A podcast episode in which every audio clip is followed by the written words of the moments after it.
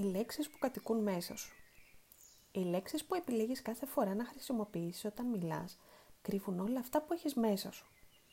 Η γλώσσα μας έχει έναν απίθμενο πλούτο από λέξεις. Λέξεις ηχηρές, βαρύγδουπες, ζωντανές, γαργαλιστικές και λαριστές. Λέξεις που χρησιμοποιούμε και κρύβουν νοήματα που ίσως δεν θέλουμε αυτή τη στιγμή να πούμε. Παράδειγμα, όταν ενθουσιαζόμαστε με κάτι ευχάριστα, ίσως πούμε τρομερό ή φοβερό. Αυτές οι δύο λέξεις πια χρησιμοποιούνται και με θετικό πρόσημο. Αλλά αν τις δεις έτσι μόνες τους γραμμένες, κρύβουν τρόμο και φόβο. Γιατί όμως τις επιλέγουμε όταν στη φαρέτρα των επιλογών μας έχουμε τη λέξη π.χ.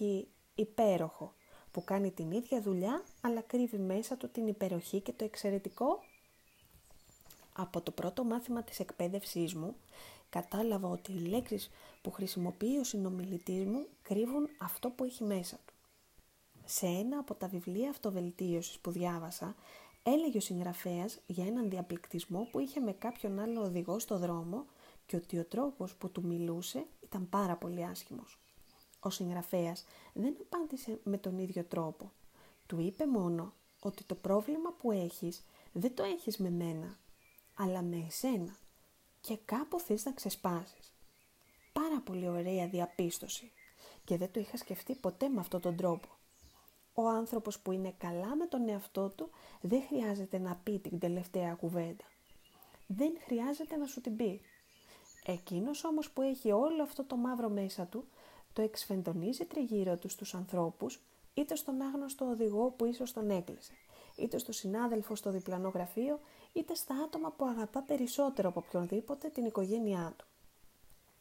Λέξεις που πονάνε, λέξεις δυνατές, λέξεις που μπορεί να έχεις όλα τα δίκαια να τις χρησιμοποιήσεις. Αλλά εδώ δεν είναι δικαστήριο και το δίκαιο σου χάνεται όταν βγαίνει το μαύρο σου έξω σε άλλους ανθρώπους.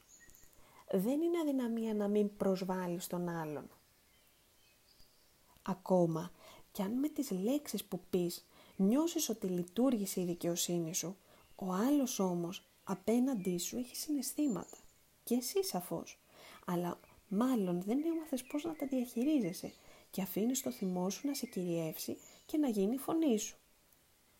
Όταν έχεις την οποιαδήποτε εξουσία, οπουδήποτε και οι άνθρωποι οποιασδήποτε ηλικίας γύρω σου φοβούνται να μιλήσουν, τότε κάπου πρέπει να κοιτάξεις το λόγο. Αν θες. Πάντως ο φόβος δεν είναι ένα συνέστημα που είναι όμορφο να υπάρχει σε οργανωμένα και πολιτισμένα περιβάλλοντα. Και αν μου μιλήσεις για σεβασμό, για μένα, δεν έχει να κάνει με το φόβο. Εδώ δεν είναι να μιλήσω σε σένα που χρησιμοποιείς τις σκληρές λέξεις απέναντι στους ανθρώπους. Αν θες μπορείς εφόσον διαπιστώσεις το θέμα σου να το διορθώσεις, αρκεί να το θες. Γράφω όμως σήμερα για εσένα που καλείσαι να αντιμετωπίσεις τις λέξεις που κατοικούν μέσα στους ανθρώπους που συναναστρέφεσαι. Μην το παίρνεις προσωπικά. Ακόμα κι αν υπάρχει μεταξύ σας διαφωνία που καταλήγει πιο άσχημα από αυτό που θεωρούμε πολιτισμένο διάλογο, δεν αφορά σε σένα, αλλά στο πώς διαχειρίζεται ο άλλος το θυμό του. Αν μπορώ να προτείνω κάτι, είναι να αφήσεις λίγο να ηρεμήσουν τα πνεύματα, χωρίς να καταπιέσεις τα δικά σου συναισθήματα. Μπορείς απλά να πεις ότι θα συνεχίσουμε τη συζήτηση όταν ηρεμήσεις. Τι πιο φυσιολογικό. Χωρίς καθόλου σαρκασμό στη συγκεκριμένη πρόταση, είναι απλώς η αλήθεια και δεν γίνεται διάλογος όταν τα πνεύματα είναι οξυμένα. Αν είσαι προσεκτικός, όταν ο συνομιλητής σου μιλάει και δεν βιάζεσαι να απαντήσεις, θα δεις ακριβώς τι έχει μέσα του. Μπορείς να ρωτήσεις λοιπόν Εσένα αυτό γιατί σε ενοχλεί; Χωρίς να κάνεις την προσπάθεια να αποκωδικοποιήσεις το τι κρύβει μέσα του. Του δίνεις λίγο χρόνο να σου εξηγήσει με τις δικές του λέξεις τι ήταν αυτό που ενόχλησε στην κάθε περίπτωση. Ακόμη και αν είναι προφανές, δείξε ότι ενδιαφέρεσαι για αυτό που του συμβαίνει. Αν διαβάσεις το προηγούμενο post σχετικά με τη γονεϊκότητα, ίσως δεις κάποια πράγματα που θα σε βοηθήσουν σχετικά με τα συναισθήματα. Το να μπορέσουμε να διαχειριστούμε τα συναισθήματά μας είναι μια ικανότητα που αποκτούμε στα 25. τότε είναι όριμος ο εγκέφαλός μας. Κάποιοι άνθρωποι ίσως ακόμη να μην έχουν καταφέρει να τα ελέγξουν τα αρνητικά τους συναισθήματα, γιατί δεν ασχολήθηκαν ή δεν βρήκαν τον τρόπο. Αυτό είναι δικό τους πρόβλημα και όχι δικό μας. Εμείς μπορούμε να ελέγξουμε μόνο τον τρόπο που θα αντιδράσουμε και να θέσουμε τα όρια μας, ώστε να μην μας παρασύρουν τα συναισθήματα του άλλου ανθρώπου. Πάρε ως δεδομένο ότι είμαστε όλοι διαφορετικοί. Θα διαφωνήσουμε κάποτε. Αλλά αυτό θα πρέπει να γίνει όσο πιο πολιτισμένα γίνεται. Είναι κάτι που οφείλει στον εαυτό σου. Μη κολλάς τα αρνητικά.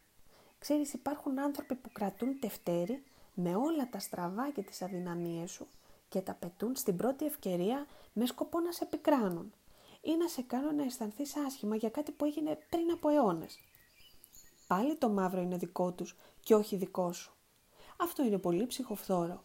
Καλό είναι να λύνονται οι διαφωνίες όσο πιο σύντομα γίνεται και να μην επιστρέφουμε σε κάθε καυγά και να τις ξαναζωντανεύουμε. Ό,τι υπάρχει στο παρελθόν δεν μπορεί να αλλάξει. Έχουμε μόνο το παρόν. Το κατανοώ ότι όταν βρίσκεσαι στη μέση μιας μάχης είναι δύσκολο να αντιμετωπίσεις με ψυχραιμία τις λέξεις που σου έρχονται. Πάντα όμως με ηρεμία μπορούμε να επιστρέψουμε και να λύσουμε το θέμα με διάλογο. Εν κατακλείδη, το θέμα δεν είναι να μην υπάρχουν εντάσεις στη ζωή μας ή διαφωνίες καλύτερα, αλλά πόσες φορές καταφέραμε να περάσουμε αυτό το δύσκολο κομμάτι εκείνης της μέρας με σεβασμό πρώτα στις αξίες μας και στο άτομό μας και ύστερα σε εκείνον που είχαμε απέναντί μας κάθε φορά. Και αν εκείνος το κάνει, μη γίνεις κι εσύ σαν αυτόν, αλλά βοήθησέ τον να δει πώς λύνονται όμορφα οι διαφωνίες και πώς διαχειριζόμαστε σωστά τα συναισθήματά μας. Αν εκείνος έχει μαύρο μέσα του και το βγάζει όποτε δεν μπορεί να ελέγξει το θυμό του και την αδικία που συνέβη σε βάρος του, δείξε εσύ πώς είναι ο άνθρωπος που βγάζει φως από μέσα του. Και μη σκεφτείς στιγμή ότι αυτή είναι μια πράξη αδυναμίας από πλευρά σου. Το αντίθετο. Ας μην παίρνουμε τόσο σοβαρά αν είπε ο άλλος το μακρύ του και το κοντό του. Είπε τις λέξεις που κατοικούν μέσα του. Εσένα γιατί σε ενόχλησε; Μήπως γιατί είπε την αλήθεια; Ας την είπε. Εκέ. Με όλη μου την αγάπη και την ελπίδα να σε βοήθησε το σημερινό λαμπρινί. Ιστερόγραφο. Τα γράμματά μου πια τα ανεβάζω σε podcasts που μπορείς να κατεβάσεις και να ακούσεις χωρίς ίντερνετ όταν είσαι κολλημένος στην κίνηση ή στο τρέξιμό σου ή αν δεν προλαβαίνεις να τα διαβάσεις. Σιγά σιγά θα περάσω όλα τα γράμματα που έχω γράψει από τον Οκτώβρη και έχεις αγαπήσει τόσο. Σε ευχαριστώ για την αγάπη σου και είμαι εδώ για να σε ακούσω.